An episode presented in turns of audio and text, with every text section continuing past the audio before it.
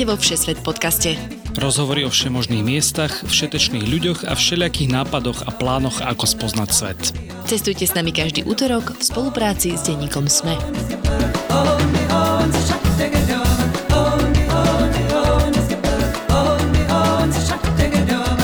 Ahojte všetci poslucháči a poslucháčky Všeset podcastu. Moje meno je Tina Paholík Hamárová a vítam vás pri počúvaní ďalšej cestami nabitej epizódy. Okrem ciest však bude dnešná epizóda najmä silným príbehom o ceste za seba poznaním a oslobodením sa od závislosti na alkohole. Peťo Meľak sledoval viacerých dobrodruhov a cestovateľov už dávno predtým, no nevedel si predstaviť, že by so svojím vtedajším životným štýlom skúsil niečo podobné. Závidel im najmä slobodu a tak potom, čo absolvoval niekoľkomesačnú liečbu a terapiu, sa rozhodol splniť si sen a naplánoval približne 6000 km peší prechod naprieč Európou. Od Atlantického oceánu až po Čierne more. Chcel ukázať aj iným ľuďom so závislosťami, že sa to dá aj napriek počiatočným finančným či zdravotným problémom. O svojej ceste a pocitoch, ktoré na nej zažíval, písal na Facebooku, no viac nám prišiel porozprávať aj do Všesvet podcastu. Peťo, ahoj, vítam ťa vo Všesvet podcaste. Ahoj, ďakujem za pozvanie. Veľmi radi. Ty si nám teda ozval uh, so svojím príbehom a si teda posluchač v 600 podcastu pravidelný, že si k nám nejako náhodou prišiel? A na vás som dostal odporúčanie od mojej sestry, ktorá vás počúvala v tej dobe pravidelne a ja som si potom pustil nejaké časti, vypočul som si ich a rozhodol som sa, že vám napíšem. Mm-hmm. Tak pozdravujeme sestru, ďakujeme pekne, že takto od nás urobila osvetu, lebo tvoj príbeh je pre mňa veľmi zaujímavý a naozaj si myslím, že toto bude jedna z takých najdôležitejších častí, ktoré sme urobili. A to nechcem samozrejme zhadzovať nejaké naše iné časti, ktoré sú zaujímavé. My sa snažíme ako motivovať všetkých ľudí k cestovaniu, a, ale toto podľa mňa má ešte väčší rozmer, tak skúsa možno sám trochu predstaviť, že aký je tvoj príbeh. Tak, ja som mal problém s alkoholom. Prvýkrát som ho vyskúšal v nejakých 15 rokoch a behom tých mojich ďalších rokov sa to zhoršovalo, zhoršovalo, až to vyústilo do toho, že som pred dvoma, necelými dvoma rokmi nastúpil na liečbu do psychiatrickej bohnice na oddelenie závislosti, kde som prešiel trojmesačnou liečbou a odvtedy abstinujem a plním si sny. Uh-huh. No a teda jeden z týchto snov bolo precestovať Európu? Tam to bolo špeciálnejšie, že ja som dlho sníval o tom, že by som chcel vyraziť na nejaký dlhý hike, ako nejakú dlhú prechádzku, niekoľko tisíc kilometrov so stanom, s batohem a len tak sám so sebou v prírode. Uh-huh. Ja som začal sledovať hociakých cestovateľov, od tých najznámejších ako či už sú žlté trabanty, pioniere a začal som sa ako viac dostávať do tej problematiky cestovania a začal som tým ľuďom závidieť. Potom som ale presedlal viac na sledovanie tých dlhodielkových turistov, hajkerov, ale bolo to pre mňa tak vzdialené a tak nepredstaviteľné, že som u toho len sníval a nepokúšal som sa nejak o to, aby som na niečo podobné vyrazil. Uh-huh. A prečo sa ti to zdalo také nedosiahnutelné? Tak pri mojom vterajšom životnom štýle uh, so, by som určite nenašetrila nedostatok financií, nemal by som na to kondičku, psychické zdravie. Proste bolo to fakt ako mimo mísu u mňa vtedy. Uh-huh. Um, zavážil tento fakt, tento tvoj sen pri rozhodovaní alebo na rozhodovaní, akože pri tom akte, keď si sa rozhodol ísť na liečenie? Akože bola to tvoja motivácia? Tak to je moja otázka. Nie, nie, nebola to moja motivácia. Keď som išiel do liečenia, to stále bol pre mňa veľký a nepredstaviteľný sen a aj pár mesiacov po liečení sa to stále zdalo nemožné. Na liečenie ma dostalo to, že jak to povedať, keby som asi pokračoval v mojom životnom štýle, už by som tu nebol. Uh-huh, Buď by sa mi niečo stalo a najskôr by som už uh, nebol medzi živými. Uh-huh. A toho som sa tak zľakol, že to bola tá moja najväčšia motivácia ísť na to uh, ústavné liečenie na 3 mesiace. Uh-huh. Bolo to ťažké rozhodnutie? Celkom áno, pretože ja som sa snažil abstinovať už pred nástupom na tú ústavnú liečbu, dochádzal som ako na ambulantnú terapiu, ale nemalo to moc ako účinky. Mal som nejaké obdobia 2-3 mesiace, kedy som abstinoval, ale vždy som sa k tomu vracial a za každým, čo som sa k tomu vratil, tak to bolo horšie a horšie. Hmm. No a kedy si teda na tejto ceste, už eh, myslím liečenia, povedal, že možno, ja neviem, či ako odmenu, alebo e, taký sen, alebo takú motiváciu, keď to zvládneš, keď sa cesto dostaneš, by si sa vybral práve na túto cestu? Tak to úplne nebolo. Ono to po, po mojej liečbe nasledovalo nejaké obdobie, kedy som sa v živote úplne strácal a vôbec som ako ten život vonku bez alkoholu nedával takže som sa ešte prihlásil na stacionárnu liečbu, kde som dochádzal 3 mesiace od rána do večera s tým, že už som ale spal doma. Mm-hmm. A tam sa mi pošťaštilo, že som stretol jednu kamarátku a tam mi zasiala také prvé semienko, že ten prechod Európou je možný. Ale stále sa mi to zdalo úplne ako absurdné vzdialené. A potom ukončení stacionárnej liečby som rozmýšľal to so svojím životom, lebo som tak len nejako plával a na nič som sa nevedel úplne sústrediť. Tak som si vybral tri možné ciele mojej budúcnosti, smerovania. A keď som šiel na 3 týždne do Rumunska na prechod Fagaráša a ostatných pohorí, tak som si povedal, že tam sa musím rozhodnúť a tam ma to neskutočne bavilo, tak tam padlo to prvé rozhodnutie, že urobím všetko preto, aby som mohol rok na to vyraziť. Mm-hmm. A vtedy začali nejaké oficiálne prípravy. Mm-hmm, k tým krokom sa určite dostaneme, a, ale teda ešte k rozhodnutiu, že akú cestu presne chceš absolvovať, tak, tak to si si podľa čoho vymyslel? Ja som mal dva body, ktoré som spojil. Prvým bodom bolo, že som chcel začať v mestečku Tarifa, čo je najjužnejšie miesto v Európy, pretože tam začínal svoju púť v knihe Alchymista od Paula Coela Santiago. On mm-hmm. tam slavnostne začínal tú svoju cestu, tak to som chcela ja. Mm, a nevadí, že išiel opačným smerom, hej? Nevadí. Ja sa ešte určite raz do, do Afriky vydám tiež. Mm-hmm. Za pokladom tajomným. Za pokladom a pyramidami. a, dru- a druhý bod, ktorý som chcel spojiť, bolo, že môjim snom bolo prejsť cestou hrdinou Slovenského národného povstania, to je diálková trasa, ktorá vedie cez Slovensko. Takže som spojil nejako tieto dve body a nechcelo sa mi končiť len tak uprostred kontinentu, mm-hmm. tak som to ešte z toho Slovenska preťahol až do Rumunska k Čiernemu moru. Mm-hmm. Čiže to bolo od mora k moru, dajme tomu, od stredozemného mora Áno. k Čiernemu. K Čiernemu moru a malo to mať nejakých 6000 kilometrov. Mm-hmm. Ešte takto v úvode by ma zaujímalo, že či teda vieš zhodnotiť, že či ti tento pochod Európou pomohol keby prekonať to obdobie po liečbe? Či máš pocit, že ťa to posunulo? Určite mi to pomohlo vo veľa smeroch a neľutujem toho. Pre mňa asi najdôležitejšie bolo to, že to bola vec, kvôli ktorej som stal z postele. Uh-huh. Bola vec, vďaka ktorej som mal energiu proste meniť veci, učiť sa novým veciam. Bola to taká fakt veľká vízia, ktorej som sa ako odovzdal. Aj v dnešnej epizóde ďakujeme všetkým našim Patreonom a Patreonkám, najmä našim ambasádorom Radovanovi, Ivanovi, Michalovi z Jankou, Vierke, Michalovi, Mariane, Majke a Andrejovi. Ste naša veľká motivácia pokračovať ďalej vo Všeset podcaste a šíriť príbehy o cestovaní po svete každý útorok do sveta. Ak sa aj vy chcete stať našimi ambasádormi, skočte na stránku patreon.com a hľadajte Všesvet podcast. Poďme teda k tomu plánovaniu, mm, lebo vravel si, že bol bod po tej liečbe alebo počas liečby, kedy si si takéto niečo ani len nevedel predstaviť. Tak čo boli pre teba na začiatku také tie najväčšie výzvy? Tak medzi najväčšie výzvy hradím to, že môj zostatok na účtu bol nula mm. a to bol prvá vec a s tým je spojené to, že ja som nemal žiadne finančné návyky, ktoré by boli nejako prospešné. Ja som si nevedel ušetriť z výplaty a všetko som proste vždy rozhadzal, takže pre mňa bolo veľmi dôležité, aby som sa veľmi rýchlo naučil pracovať s peniazmi. Urobiť si nejaký rozpočet, kontrolovať si výdaje a postupovať podľa toho dopredu. Uh-huh. A druhým bodom bolo to, že som nevedel anglicky a nevedel som sa v zahraničí dohovoriť. Mm. A ten tretí bod bolo, že som mal celkovo zle držanie tela. Že som mal nohy dove, bol som hodne zaklonený a preťažoval som svoj chrbát a svoje kolena. Mm-hmm. Dobre, tak asi začneme tým prvým, podľa mňa s tým šetrením a, a financiami.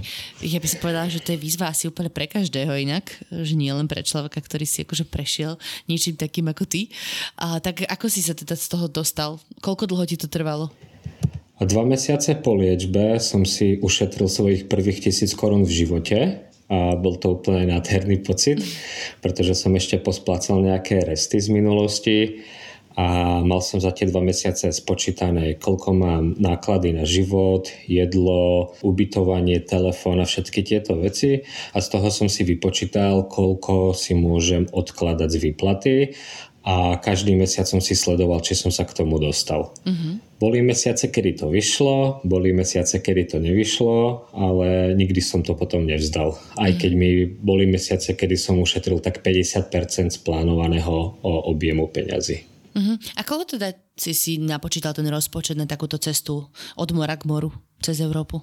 Potreboval som si našetriť minimálne 150 tisíc českých, českých korún. korún. Okay. Lebo už si spomenul koruny, ja rozmýšľam, že však sme na, na euro prešli v roku 2009, ale uh, ty si vtedy žil asi v Čechách, hej? Áno, áno, ja už 7 rokov žijem v Čechách, v Prahe. Áno, aj ti občas ujde nejaké české slovičko, aj som si myslela, že máš nejaký český pôvod.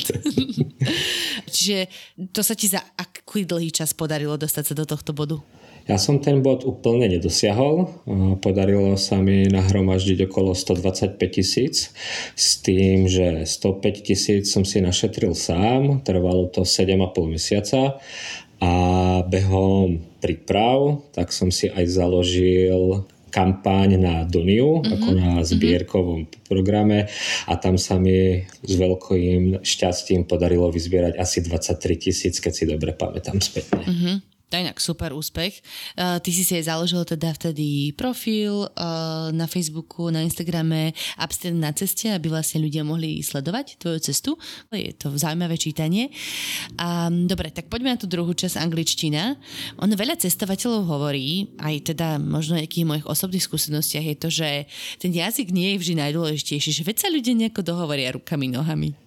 Po tejto ceste si to už myslím aj ja, ale predtým som bol v takom nastavení, že ja tam proste nemôžem ísť, čo ak sa mi niečo stane, jak si kúpim jedlo, jak si objednám obed a proste samé proste negatívne scénáre, čo by sa mi všetko mohlo stať. Takže ja som mal šťastie, že som mal spolubývajúceho, ktorý je lektor angličtiny, takže sme mali dvakrát týždenne ako hodinu, kde sme sa anglicky rozprávali a myslím si, že za toho pol roka, 7 mesiacov sa mi ako podarilo celkom zlepšiť v tej angličtine. Uh-huh. Ty máš podľa mňa nek, akože celkom šťastie na ľudí, lebo aj ten tvoj tretí problém so zlou chôdzou a teda zlým držaním tela ti myslím pomohla vyriešiť kamarátka inštruktorka jogy, že? Je to tak. Ono to začalo tým, že ja som bol na jednej chate a tam som spoznal športového fyzioterapeuta a medzi rečou som sa ho pýtal, že či mi nevie poradiť, prečo ma bolia kolena, keď som niekde na víkendovom vyšlape. Tak na mňa len tak letmo pozrel a povedal, no lebo zle chodíš. a vtedy som sa o to začal viac zaujímať a opäť som mal šťastie na to, že som stretol svoju kamarátku Verču, týmto ju pozdravujem mm. a ona je inštruktorka jogy a začala mi dávať ako nejaké prvé body, na čo si mám dávať pozor, zoznamila ma s tou správnou chôdzou a začal som to nejako praktizovať v praxi. Mm-hmm. Je to dosť dôležité asi počas prechodu naprieč kontinentom, hej? Je to veľmi dôležité. A cítil som aj behom cesty, lebo ono to stále u mňa není 100%, že keď som tú svoju pozornosť na to poľavil, tak behom týždňa dvoch sa mi začali ozývať kolena. Mm-hmm. Takže opätovne som si to musel nastaviť, pripomínať si to a snažiť sa chodiť rovno. Mm-hmm. Ale teda tieto všetky ciele prípravové sa ti podarilo teda nejak za nejakých tých 7-8 mesiacov splniť? Presne tak. Čo je podľa mňa že super štatistika ináč. To ľudia sa odhodlávajú celý život a to si možno ani neprešli takým príbehom ako ty a stále si myslia, že možno není ten čas, nemajú dosť peňazí, neviem, čo ešte príde. Podľa mňa to začať a odhodlať sa je najťažšie rozhodnutie vlastne z toho celého. To si myslím aj ja, že to rozhodnutie začať a, a takisto si k tomu slúbiť, že urobím všetko, čo je v mojich silách, aby to vyšlo. Uh-huh ja som bol aj dopredu zmierený, že keby to náhodou nevyšlo, čož bola na začiatku vysoká pravdepodobnosť, tak som chcel mať zo seba dobrý pocit a povedať, OK, nevyšlo to, ale zvlád a dal som do toho maximum. Uh-huh. A týmto nastavením som išiel do toho každý deň a boli chvíle, kde som proste skákal, že som mal lepšiu naladu, horšiu naladu, že sa mi chcelo učiť tú angličtinu, potom som na to dva týždne kašla, lebo sa mi to nechcelo, že tie výkyvy boli, ale stále som tam mal ten cieľ pred sebou, ktorý ma motivoval sa k tomu opäť vrátiť. Vidíš, um, ty si v rámci tejto prípravy stále chodil na terapiu, ako si na začiatku spomenul, boli to tie skupinovky, asi aj osobnú, osobnú terapiu. Um, chcel si v tom pokračovať, možno aj počas cesty, nejako, že mal si vymyslené, ako toto suplovať? Mal som dva veci. Prvé bolo, že som bol stále v kontakte s mojou skupinou, kam chodím na skupinovú terapiu a každý týždeň som sa im hlásil a posielal im správy a dostával som nejakú spätnú vazbu. A druhú vec, ktorú som si nachystal dopredu, bolo, že som chcel navštevovať stretnutia anonimných alkoholikov po Európe. Mm-hmm. Ale keď som, si, keď som s tým začal v Španielsku pozerať, tak vždy tie mestá, kde boli nejaké meetingy, tak boli odo mňa hodne vzdialené, keďže ja som prechádzal fakt malými dedinkami a nemal som úplne ani kapacitu, ani čas ísť niekde 100 km ďalej, zúčastniť sa meetingu a vrátiť sa. Takže som to nechal na tú skupinu a to, že som im posielal správy každý týždeň. Vždy som tam mal taký ten bod, kde sa môžem vyrozprávať, vysťažovať a vedel som, že tam sú ľudia, ktorí ma poznajú, ktorí mi fandia a držia palce ty si sa vlastne počas tej svojej cesty snažil vyhýbať sa mestám a radšej si trávil čas v horách. Tak eh, poďme k tej ceste, že ako presne si si teda naplánoval tú trasu. Iba poďme po krajinách. Tak, začal som teda v tej tarife v Španielsku a pri plánovaní som pozeral rozličné turistické trasy a traily, ktoré vedia Španielskom, až som narazil na trail GR7, mm-hmm. ktorý ide naprieč celým eh, Španielskom, začína v Tarife a končí v Andore. Takže to som si povedal, že sa toho budem plus minút držať a nakoniec som z toho prešiel po tejto trase asi 70%, zvyšných 30% som mal nejaké odbočky už po ceste, keď sa mi niečo viac pačilo, keď ma to niekde lákalo. Mm-hmm. Čiže prišiel do Andory a potom si pokračoval do Francúzska, predpokladám? Áno, presne tak. A Francúzsko som si naplánoval tak, že 1.7. mala moja sestra svadbu na Slovensku a ja som vedel, že do svadby by som sa mal pohybovať niekde v okolí francúzského mesta Lyon, odkiaľ som mal celkom dobré spojenie do, na Slovensko. Mm-hmm. Takže ja som si spojil Andoru s Lyonom a začal som proste na mapách CZ klikať a naplánoval som nejakú trasu a tou som sa potom vydal. To je inak dosť dobré plánovanie, aby si sa strafil do nejakého konkrétneho dátumu, že vtedy budem v Lyone a dojdem tam peši. aby som mohol odletieť. Jo, ono to bolo plus minus 2700 km z Tarify, alebo 2600 a keď som to rozrátal na tie 3 mesiace necelé, tak mi to tak akurát vychádzalo a spätne viem, že sa mi to celkom podarilo, lebo skončil som asi 80 km pred Lyonom, uh-huh. potom som musel ako dostopovať po, na autobus a ísť domov. Uh-huh. Uh-huh. OK, to je logistická výhra. Čiže toto si si asi vopred e, ešte naplánoval, predpokladám pred cestou? Mal som nejaký základný plán, ale potom na ceste som zistil, že viac ako týždeň, dva dopredu sa úplne neopletí plánovať. Uh-huh. Že mal som nejaký smer, že chcem ísť na mestečko Lyon, ale vždy som si tú trasu upravoval týždeň, dva dopredu maximálne. Uh-huh. No a teda e, potom si sa asi vrátil naspäť do Francúzska a ano, dokončil vra- si ten prechod? Áno, vrátil som sa naspäť do Lyonu po týždni a pokračoval som smer Švajčiarsko. Švajčiarsko som chcel prejsť cez pohorie Jura, ktoré je na severe. Jura Crest Trail, ono má asi 370 km. Prešiel som ten Jura Crest Trail a pokračoval som okolo Bádenského jazera do rakúskeho mestečka Bregenz. Mm-hmm. Ježiš, či si Alpy prekračoval, lebo to by bolo dosť brutál teda. No, Alpy som chcel prekročiť v Rakúsku pôvodne a švajčiarským Alpám som sa vyhol, aby som cez Švajčiarsko, keďže to je najdrahšia krajina na mojej ceste, aby som sa tam nezdržiaval príliš dlho. Mm-hmm. No a teda podarilo sa ti prekročiť tie Alpy v Rakúsku? Podarilo sa. Z toho mestečka Bregenz som sa nakoniec rozhodol vlakom presunúť do Bratislavy a pokračoval som pešo po ceste SNP cez Slovensko. Mm-hmm. To si si chcel akože skrátiť, alebo skôr si tam mal nejaké také náročnejšie obdobie? Tých dôvodov bolo viacero. Vo Švajčiarsku som mal jedno z najnáročnejších období na mojej ceste, kde som fakt ako pochyboval o zmysle cesty, o sebe a tie emočné prepady som tam mal výrazne vyššie aj ako v bežnom živote a s tým som sa ako hodne ťažko vysporiadaval. Mm-hmm. A druhý dôvod bolo, že ja som mal menší bezpečnostný incident v Sierra Nevade v Španielsku. A úplne som sa necítil na to, aby som prekračoval Alpy sám. Mm. s tým, že ja som hneď z toho mestečka Bregenz mal vystúpať na 3000 metrov nad morom a bol tam ešte sneh takže som si ako pokorne uznal, že tam nechcem ísť, takže som sa preto rozhodol ich preskočiť. Áno, áno, a nevidel som úplne zmysel ísť cez Rakúsko a neísť cez Alpy, takže mm-hmm. tam sa niekedy ešte vrátim. Mm, určite.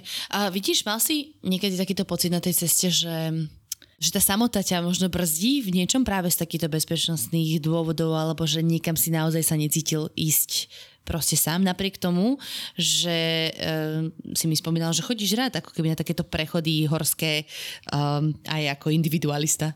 To som si myslel, že tá samota nebude až taký problém na začiatku, ale jak som začal na tom juhu Španielska, tak tam som na horách a mimo mestečiek nestretával moc ľudí. No, nestretával som nikoho mm-hmm. a v malých mestečkách, cez ktoré som prechádzal, nikto nevedel anglicky, takže ja som v podstate celé Španielsko bol úplne sám. Vo Francúzsku to už bolo malinko lepšie, ale to malo ako hodne vplyv na moju nejakú psychickú pohodu a hlavne na to, že mohol som sa spoliahnuť fakt len sám na seba spätne na to pozerám tým spôsobom, že mi to ako tá samota dala asi najviac, pretože som sa oveľa lepšie spoznal, viem svoje nejaké temné zákutia, viem v čom som dobrý, v čom som zlý a momentálne sa cítim tak oveľa kľudnejší, sebaistejší, lebo viem, čo od seba čakať v jednotlivých situáciách. Mm-hmm. A na druhú stranu viem, že keď príde nejaké zlé obdobie, nejaká kríza, náznak depresie, úzkosti, tak viem, že to proste prejde, pretože keď som bol niekde uprostred hôr sám a prišiel nejaký taký stav, tak tam proste nebol čas to riešiť a som proste musel ísť ďalej. A doteraz ešte z týchto skúseností ako čerpám hodne. Mm-hmm. Mal si takýto stav aj na Slovensku, keď si potom prechádzal cez tú trasu SMP? To nie, pretože ten jeden z posledných dôvodov, prečo som aj preskočil Rakúsko je, že už po 4 mesiacoch samoty som sa chcel troška socializovať. Takže v Bratislave sa na prvých 5-6 dní na Slovensku pridala ako mne moja priateľka. A pozdravujeme aj spolu a bolo sme to... Všetky sme pozdravili, tak aj, tak aj priateľku pozdravujeme. Jo, a my sme si ako ten čas úplne krásne spolu užili a bolo to maximálne super. A tým, že som bol potom na Slovensku, tak som vôbec nemusel nejako riešiť cudzí jazyk a tá trasa sa je celkom známa, takže som stretával aj ostatných z toho vymieniali sme si skúsenosti, večer na útulniach sme sa rozprávali, takže to bolo ako hodne super. Mm-hmm. No toto je podľa mňa veľmi pekný príbeh, že ty si na ceste prechode SMP stretol Francúza? Uh, myslím, že nejakého francúzského turistu s pakistanským pôvodom, dobre si pamätám? Ne, ne, ne, uh, čisto len francúza, ktorý akurát bol na prechode Česká a Slovenska a my sme sa stretli, keď sme vyražali na hrebeňovku nízkych Tatier. A mali sme rovnaké tempo a išlo sa nám spolu dobre, tak sme 4 dní spolu strávili a to bolo prvýkrát na mojej trase, kde som musel 4 dní od rana do večera hovoriť anglicky. Konečne na Slovensku sa ti to podarilo, nie? Po tých mesiacoch strávených v zahraničí. Presne tak. A spätne ma to troška aj mrzí, že som tých ľudí nestretol viac, lebo som cítil, aký progres mi to dalo 4 dní proste byť nutený rozprávať tým cudzím jazykom mm. a mal som šťastie, že Quentin bol veľmi trpezlivý a pomáhal mi, aby ma pochopil a veľakrát sa smial z mojej výslovnosti, ale to k tomu patrí, ale aj vďaka tejto skúsenosti som prelomil nejaký ten blok v sebe, že už keď sa chcem dohovoriť, nejak mi to je jedno, keď neviem, proste hovorím, aby sme sa proste porozumeli. Mm-hmm. To je nejak super, lebo však je taký stereotyp o Francúzoch, že oni odmietajú hovoriť po anglicky, tak vyvracaš toľko stereotypov týmto. Na Slovensku vlastne si sa hovoril v cudzej reči, bola parada. Ja som chcel povedať k tým francúzom, že ja som nemal úplne tú skúsenosť, že by nechceli hovoriť anglicky. Ja keď som im povedal, že neviem francúzsky, tak začali hneď anglicky a rýchlo, tak som im vysvetlil, že moja angličtina je slabšia, tak hneď sa pýtali, či hovorím španielsky, nemecky, tak mm-hmm. ako... Mal som šťastie na tých ľudí, čo vedeli aspoň 3-4 svetové jazyky, tak som sa cítil troška hlúpo medzi nimi. Ale podľa mňa je to o tom, podľa mňa rukami, nohami sa ľudia najlepšie dohovoria vždy a všade. Uh, predpokladám, že asi ti chceli pomôcť nejako, nie? Alebo že do akých kontaktov si prechádzal s tými miestnymi? Jo, ako väčšinou mi chceli pomôcť, alebo sa chceli len porozprávať, odkiaľ idem. Ja, mám, ja tak rád spomínam na jedno stretnutie, to bolo nejakých z prvých dní vo Francúzsku, kde som hranejkoval uprostred námestia a išla okolo nejaká staršia pani na bicykli, pristavila sa a začala zisťovať, odkiaľ idem, kam idem, kto som, či mám kde spať, či mám čo jesť. A rozhovor zakončila tým, že keby náhodou v ten deň neodchádzala mimo mesto, takže by ma pozvala ku nim na jednu noc. Tlata. A si takto niekoho spal potom, že náhodou to vyšlo? Vyšlo to párkrát. Prvýkrát to vyšlo po 3,5 mesiacoch v Švajčiarsku na prechode toho pohorie Jura, kde som prechádzal okolo jednej chaty a videl som, že sedia na záhrade taký starší pár a pýtal som sa ich, že či si tam môžem niekde ako zakempiť, že viem, že sú tam súkromné pozemky tak nakoniec ten náš rozhovor skončil tak, že ma pozvali ku ním domov do chaty, takže sme tam prvýkrát strávili, som strávil s niekým ako taký spoločný večer. Mm-hmm.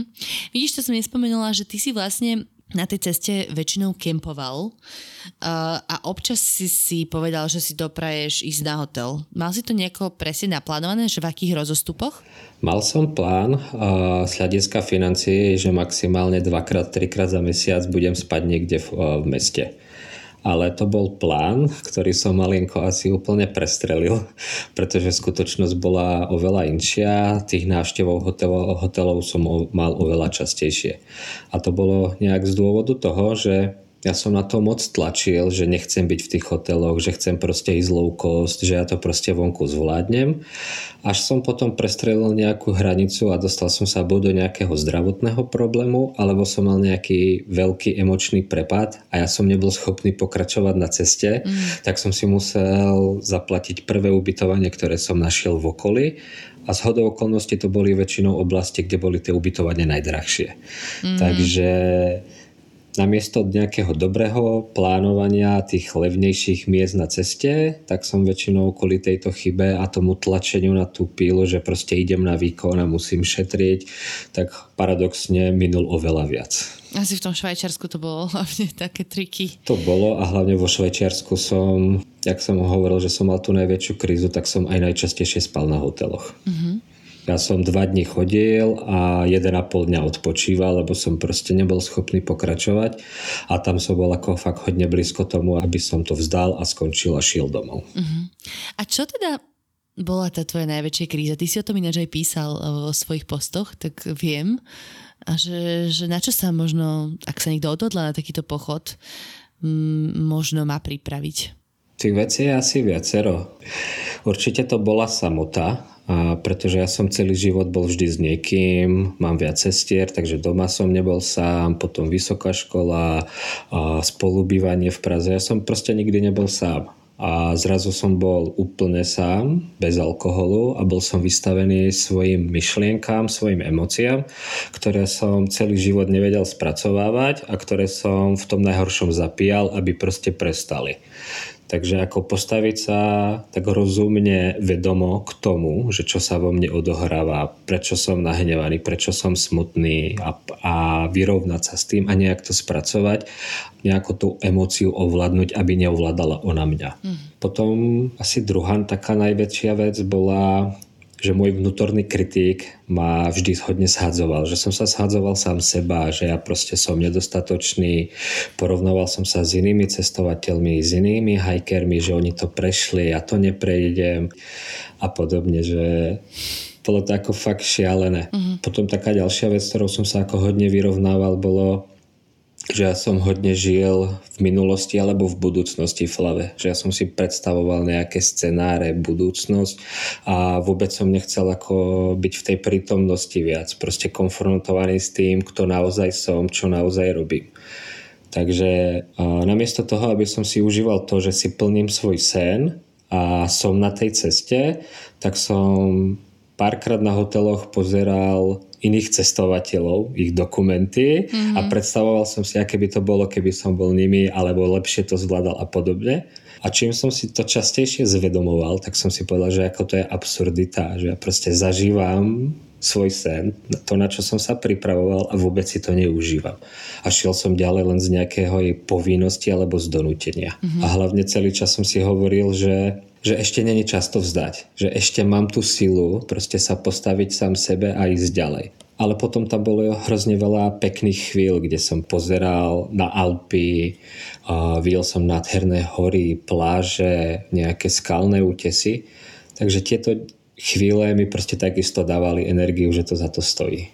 Áno, no, už som, už som sa ťa išla spýtať na pekné momenty, aby sme neboli takí, nechcem to povedať, že negatívni, ale um, aby to tak nevyznelo. Ktoré boli také tvoje najobľúbenejšie časti? Asi jedna z najobľúbenejších častí bolo, keď som prešiel polovicu Španielska, pretože ako tých prvých tisíc kilometrov v Španielskom bolo hodne suchých, veľa cyklostesiek, veľa asfaltu a neveril som tomu, že Španielsko môže byť aj krajšie, zelenšie. Mm. A niekde za mestečkom Alkoj, to bolo na nejakom 1050 kilometri, sa tá príroda a tá, to okolie rapidne zmenilo a začal som chodiť cez hory, cez krásnu prírodu a bolo to niečo úplne pre mňa famózne a to, som si, to si ako doteraz pamätám, jak som tam bol proste za to šťastný. Taký druhý bod, ktorý bol úplne super, boli Pireneje, mm-hmm. kde sú jednak neskutočne nádherné a tam sa určite chcem vrátiť. Ale ten pocit z nich aj znásobilo to, že keď som došiel celé to Španielsko a vstúpil som do Andory, tak to bol pre mňa taký pocit hrdosti, že ja som to proste zvládol, že som to Španielsko nevzdal, nepreskočil, lebo trvalo to Španielsko 2,5 mesiaca a ja som neveril, že tam niekedy dojdem. A hlavne ten začiatok, ktorý bol teda, ako si spomínal, taký ťažký. Presne tak. Potom si si ale aj zvykol na to, že sa presúvaš tak veľa, že možno si si možno viacej zvykol na ten životný štýl, alebo teda na to spanie vonku, každodennú chôdzu. Presne tak. Potom to už išlo oveľa lepšie, ako chôdza mi ako taká nevadila, ani kopce. Ja som si paradoxne všimol, že keď je príroda kopcovitejšia, tým pádom náročnejšia, ale o to krajšia, že boli výhľady, tak som mal dennú kilometráž vyššiu, ako keď som šiel cez suché Španielsko, kde toho moc nebolo k videniu. Mm. Že tým, jak ma to lakalo, proste chcem vidieť ďalší výhľad, chcem si to užiť, tak ma to tak troška aj fyzicky burcovalo k nejakým lepším výkonom. Mm-hmm. Vieš tak zhodnotiť, že za ako dlho, za koľko týždňov si človek tak zvykne na to, že OK, kráčam každý deň 40 kilometrov? Fyzicky som si na to zvykol behom dvoch, troch týždňov, psychicky asi 2-3 mesiace. Koľko trvala celý cesta cesta? Necelých 6 mesiacov. No, tak v polovici akurát. Aby sme ale e, tiež dokončili teda tvoju cestu a k tomu sa chcem dostať aj možno k nejakým veselým zážitkom, tak ty si zo Slovenska teda potom pokračoval v v podstate cez Maďarsko do Rumúnska, chcel si dostať k Čiernemu moru, ale teda v Maďarsku ťa nelákali tie um, siahodlhé pustatiny a roviny, tak si sa tam rozhodol, že ho prejdeš stopom.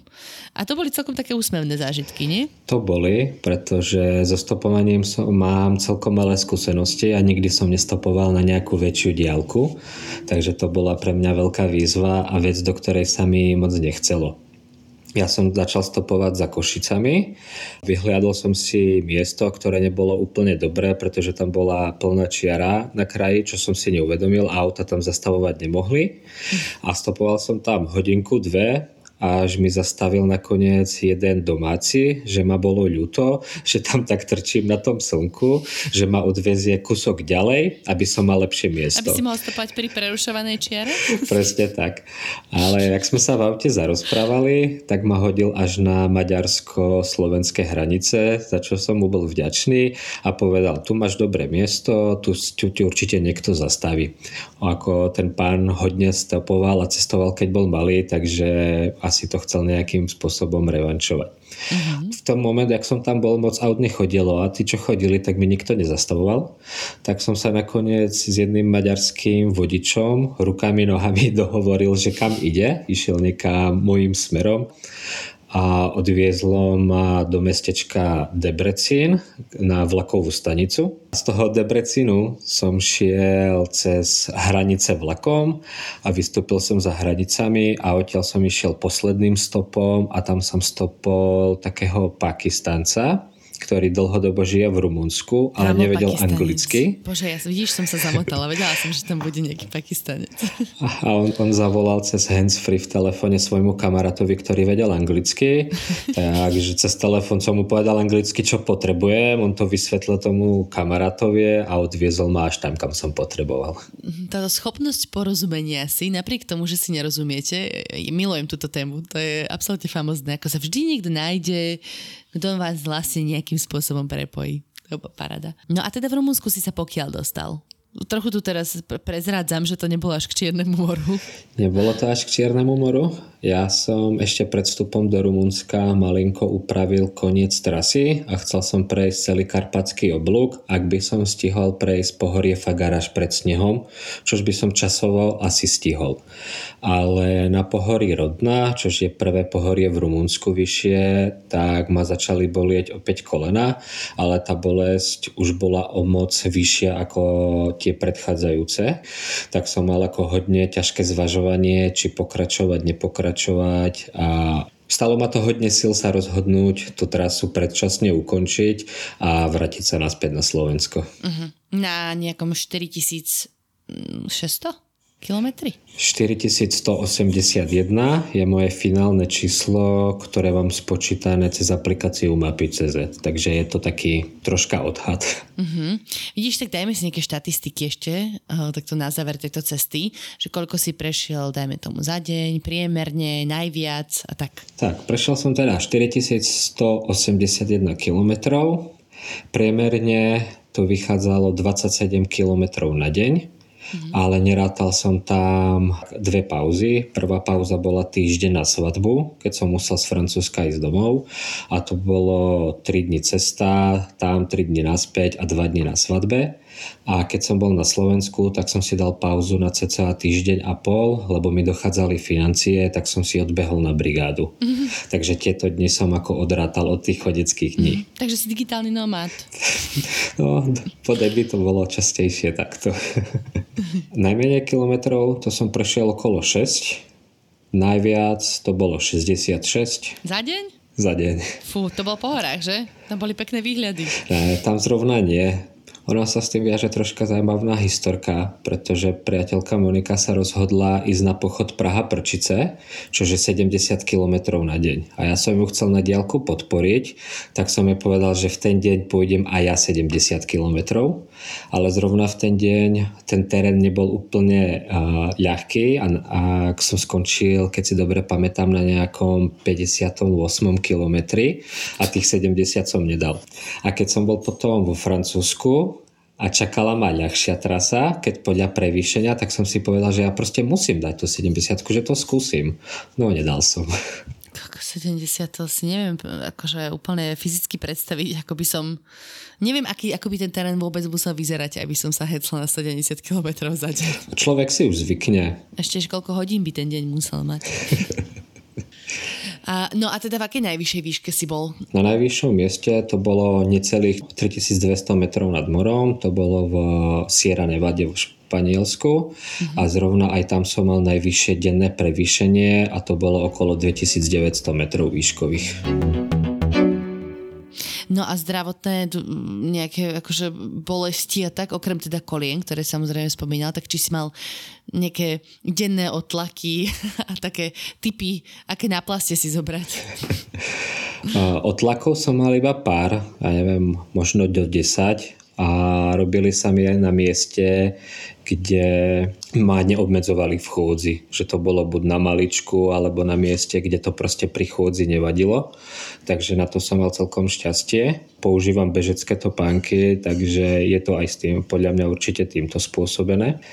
A mimo toho zdravotné problémy boli ako zažívacie ťažkosti, kde som mal dokopy asi 4 krát a väčšinou ma to odstavilo na pár dní, že som musel ležať na hoteli, kým som nezačal nejako normálne, normálne jesť a piť.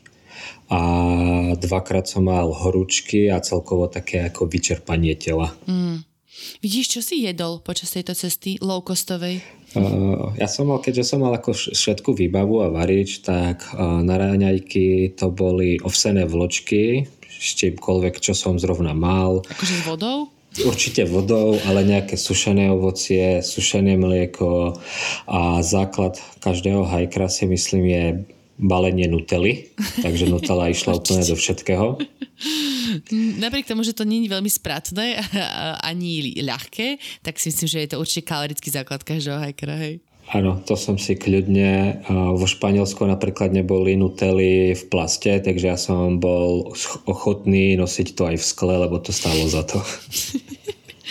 Ty si mohol také tie malé plastové mydielka, vieš, kupovať nutelové, ale to by si ich strašne veľa niesol.